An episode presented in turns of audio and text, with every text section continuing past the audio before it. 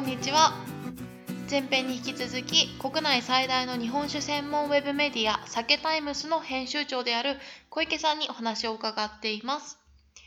前回の続きからアフリカに日本酒の輸出販売をしようとしている酒蔵があるというお話からスタートです。ではどうぞ。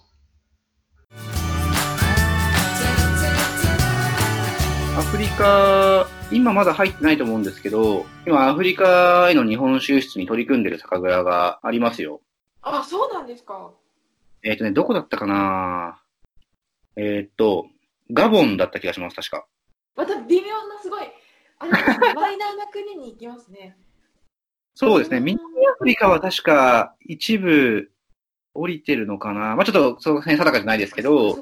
最近の、本当1ヶ月、3月のニュースで、その、あの、かなり海外輸出に力強く取り組んでる、岩手県の南部美人っていうお酒の酒蔵さんがあるんですけど、はい。ここが、あの、ガボンに上陸、ガボン上陸に向けて、今輸出する計画を進めているという話を、ニュースになってて、ビッグニュースですね僕ら。も、はい、おーって驚きました。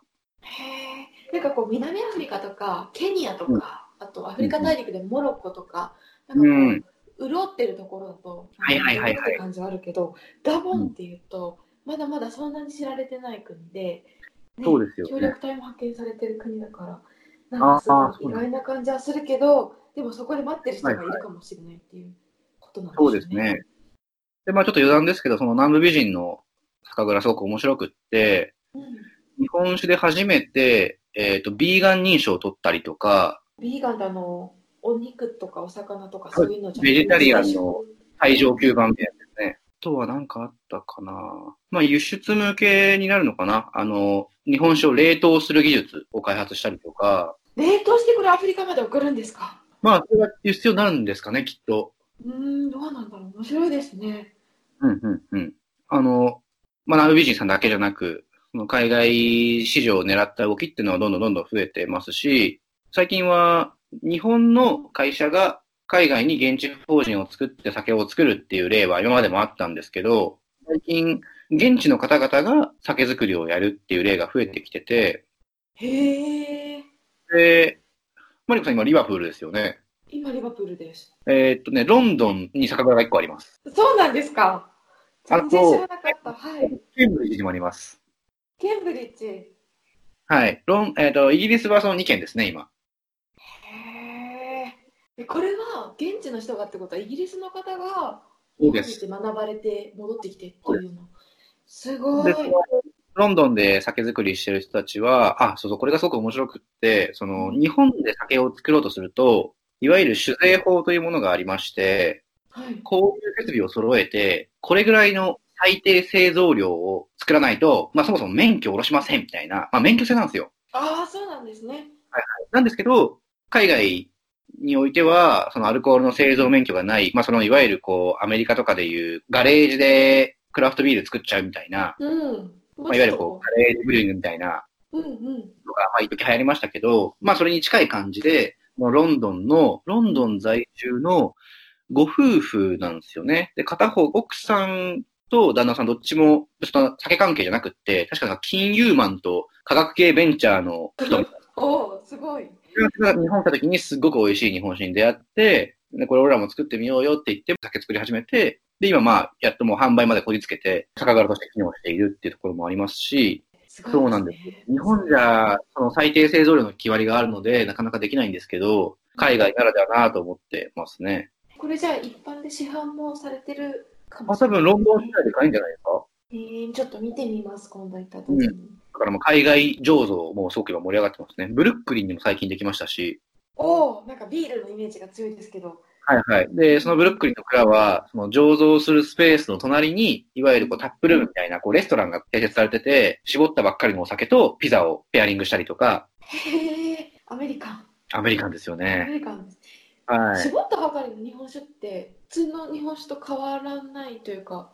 あ一般的なお酒は絞った後に、いわゆるこう、火入れって呼ばれる、まあ、加熱をして加熱って言ってもその熱々じゃないですけど、か加熱をして、低温の加熱をして、まあ、殺菌をするというか、絞ったばっかりの日本酒って、まだ中で酵母が生きてるんですよ。ああ、なるほど。生きてる状態って、やっぱりこう、長期保存に向かないので、生の刺身が放置したらカピカピになっちゃうみたいな話で、うんうん。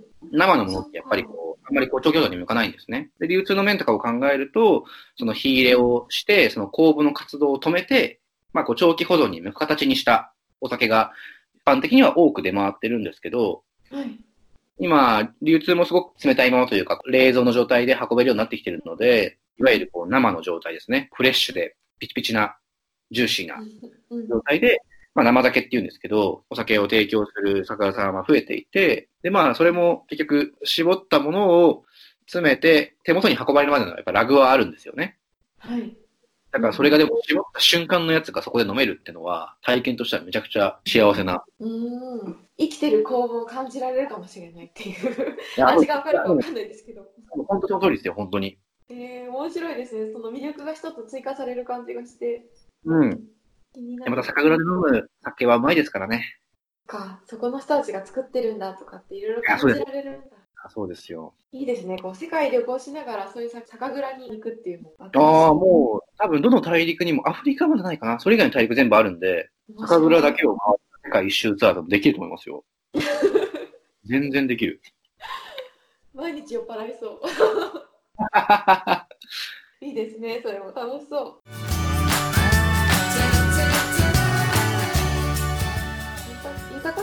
こういろんな選択肢を提示することっていう点もすごくじんときました。なんかそうだなって。アフリカ行った時は、そのやっぱはり日本酒好きな隊員がいたんで話戻りますけど、うんうんなんか結構みんな1本とかスーツケースに入れてその子のために持って帰ってくるとか、あと一番楽だったのがあのパウチパックに入ったお酒ってありますよね、日本酒でも。はいはいはいはい。ありますね。お安お安い感じでこう、うん、なんですかね、うん、うん。気楽にこう買えるようなものなんですありけど、ますね。うん、それだとすごい荷物で割れる心配とかもないから、結構みんな、いいな、いいなって言ってうん、うん、出ましたうん。ね。で確か、いた時に私それで一時帰国したんですよ、一回日本に。おーはいはい。パウチ酒買って持ってって、現地の人に飲ませたら、うん。なんかこうにっこりみたいな感じでした。特に味の感想とか言ってなかったけど どういう、えポジティブなんですか？それは。あすいません。それはポジティブな反応なんですか？ポジティブでした。あのポジティブなんだ。よく。うん、セボンってなんかこう美味しいってああ、はいはい。うん。お、いいですね。言ってました。けどやっぱそれ以上の感想を求めるのは難しかった。どう美味。しいのとかって言っても私だ聞かれても多分美味しい以外の何ですかね表現力がないのうんいやいやいやいや。うんそうか。聞けたら面白いんだろうななるほど。ぜひじゃあ、リバプールの人たちにそのロンドンのお酒を飲ませてあげてほしいですね。うん。いいですね。まあ、ロンドンでも買えると思うので。そっか。しかも今結構、ね、イギリス人ももちろん3分の1ぐらいクラスにはいるんですけど、アフリカとかへえ。る生徒の方が多いか、多いので、うん面白いかもしれない。うん。で、その、海外で、現地で作るようになると、現地の食べ物のベロを持った人たちが酒作るわけじゃないですか。うん。だから酒の味も絶対に変わってくると思っていて、まあ適当に言いますけど、宮城県の漁港エリアで魚を食べて育った人が作る酒と、イギリスのロンドンで、まあわかんないですけど、すすごい適当に言いますけど、フィッシュチップスを食べて育った人の作る酒って絶対多分美味しさの軸も違うし、うん。完成される酒も変わってくると思うんですよね。美味しいのの基準が違いますよね。だから逆にこう日本でから持ってた酒は、もしかしたら例えば仮にロンドンで受け入れられなかったとしても、ロンドンで作ってる酒については、もしかしたら新しいマーケットというかを創出する可能性があるのかなとかって思うと、各地でボコボコできてる現地醸造の事例っていうのはすごく僕らも期待してるというか楽しみですね。そっか、今、あって思ったのは、結構日本料理屋さんっていろんな国にあるかなと思うんですけど、日本人が行って美味しいかっていうと、想像してた日本酒と、日本酒じゃない、日本料理、うん和食と違って、はいはい。なんかがっかりしてることってあるかなと思うんですね。ではい、でね。現地の人が行って、あの店はすごく美味しいとかって言ってて、うんなんかこっちからすると、本物の日本の料理じゃないっていう。うなんかそん、こはい。ですごい違和感とかモヤモヤを抱いてしまいがちですけど、現地の人が作るものってそういう現地の下に合わせてるから多少その現地なんですかねオリジナリティがローカリゼーションされるっていうか、うん。っていうことがあるからなんかこう確一的なものを求めなくてもいいのかなって。結果は確かに僕らから見たらそれは海外で作られてるものが本物じゃないように見えるかもしれないですけど、まあでも、非日本酒というものの魅力に気づいてもらうという意味では、そういう入り口も必要だと思いますし、うんうんそういう意味では、日本人が日本で食べる寿司も寿司だし、アメリカで、アメリカ人が食うカリフォルニアロールだって寿司なんですよね、きっとね。そうですね。う。うんん。そこにもやもやすることはないっていう。優劣はないのかなと思いますね。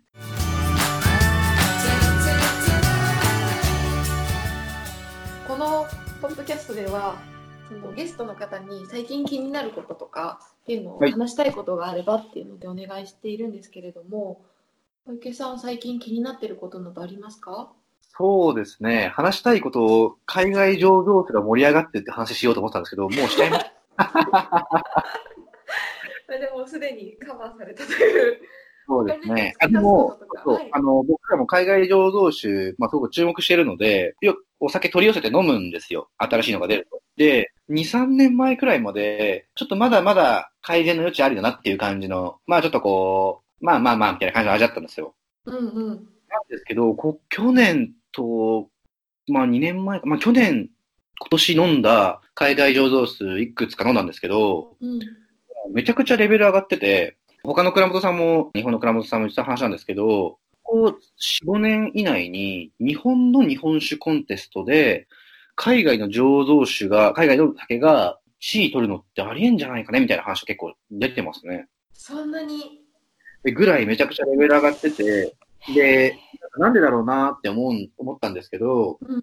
日本の酒蔵って基本的に家なんですよね。ああ家で継いでるっていうことですか？そうです。うんだから家業なんです。うんうん。だから、どちらかというと、日本の、まあもちろん全部じゃないですけど、どちらかというと、日本の酒造りって、一番大きな命題は、次の世代にバトンをパスすることうんなんですよね。うんなんですけど、海外醸造酒、今や最近出てきてる、それこそロンドン乾杯酒とか、まあ、ケンブリッジの堂島醸造所とか、まあそういうところとかって、別に家業でも何でもないんですよね。ただそこはもうなんかこう趣味の世界というか、はい遊びの世界というか、だからすごくこう、なんだろうな、こう、ギークな世界というか、美味しいお酒を作るために、あれもやる、これもやるっていう、なんかその、モチベーションがすごく高くて、まあそういう意味で言うと、次の世代にバトンパスしようが日本で、海外の作ってる人たちは、あの、好奇心で酒作ってる人が多いので、水彩用で作って、あ、これちょっと微妙だなって、じゃあ何がダメだったんだろうっていう、まあその、いわゆる EDC みたいなのがすごい早いんですよね、きっとね。だから、成長のスピードもこう、ぐっと速くって、それでこんなにレベル早く上がってんだな編集部のメンバーと喋ってて思ったんですけど、研究開発をしながらどんどん新しいお酒を生み出してるうん。のが海外っていう感じなんだ。あそういう感じですね、きっとね。うんだからどんどんどんどんこれから面白くなるので、ぜひ注目していてほしいなと思います。これって去年と今年ぐらいからレベルが上がってるっていうのですけど、こう日本の側から海外に行って日本酒を教えるような制度というか仕組みみたいなのがあるってわけではないんですか？そこでこう、はいなんかトレーニングを受けた人がいるから美味しくなったとかっていうような。ああ、はいはい。えーっと、制度は多分ないんですけど、各酒蔵ごとにそういう対応をしてる蔵もありますね。メキシコに1個蔵があるんですけど、メキシコの蔵は日本の岐阜にある酒蔵と技術提携みたいな感じで、だからその岐阜の蔵元さんはちょこちょこメキシコに行って、様子見に行って、新しい導入したりとか、あもっとこうこういう風にしたらいいよっていう技術指導ですよね。をしてるっていうケースはあります。はい。一点これ興味で聞きたかったというか、何でも聞いてください。ありがとうございます。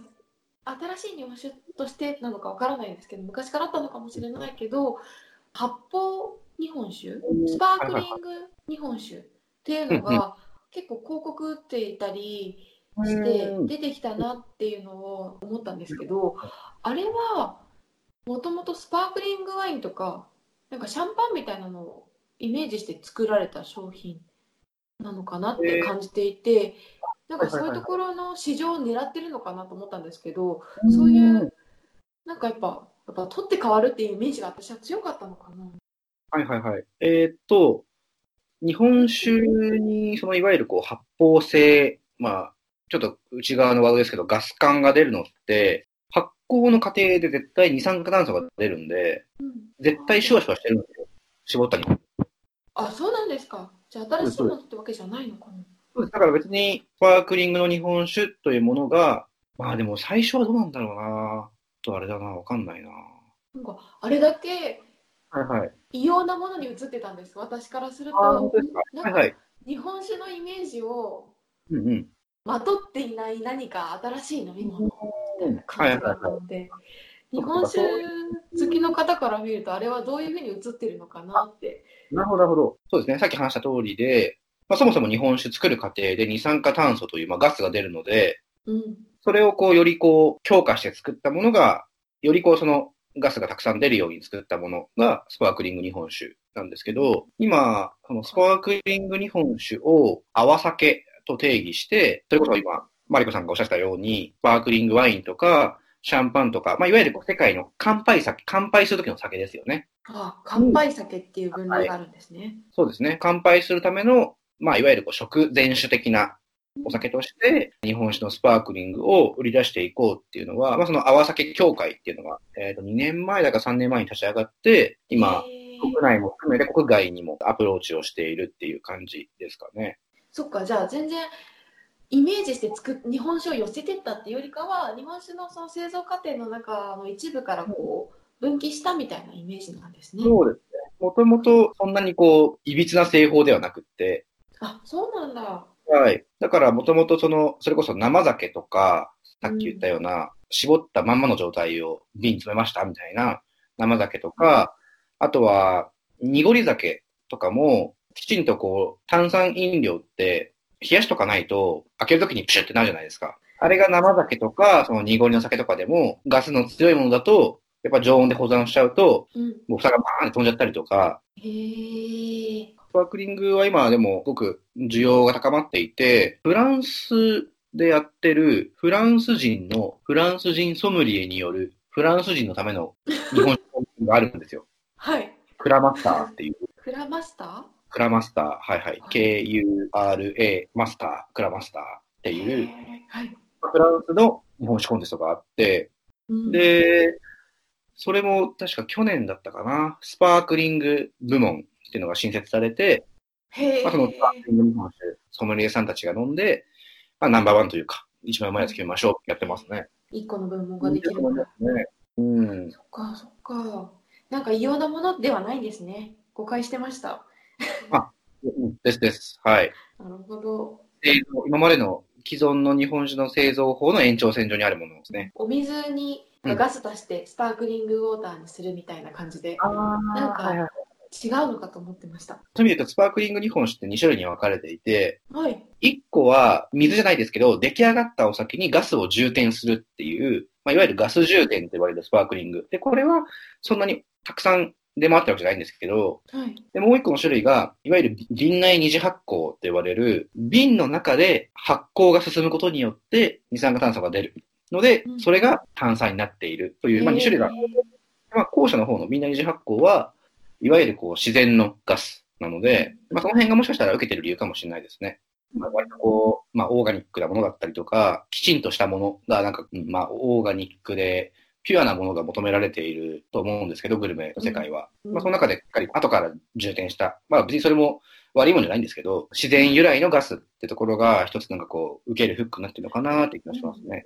オーガニック系のそういうナチュラルなものが好きっていう層にはそうですね。なんかそういう感覚ですね。うん。えーでも瓶内二次発酵だとじゃあいつ飲むかにもよっても味が変わってきたりするっていう。そうですね。きっちり冷蔵保存をしてあげないと、それこそポーンってこう普通に蓋飛んじゃったりとか、あとはなんか輸送中とか瓶ごと割れちゃうとか、あ中からのガス圧に耐えられ耐えられなくて。あ、はいはい。ありますね。ありがとうございました。謎が解けました、すごく。はい。もっと聞きたいなって思うこともあるんですけど、お時間が来たので、わかりました。こはい、ありがとうございました。ちらこそありがとうございました。あはい。えっ、と、 SAKETIMES 編集長の小池さんでした。ありがとうございましたりがとうございました。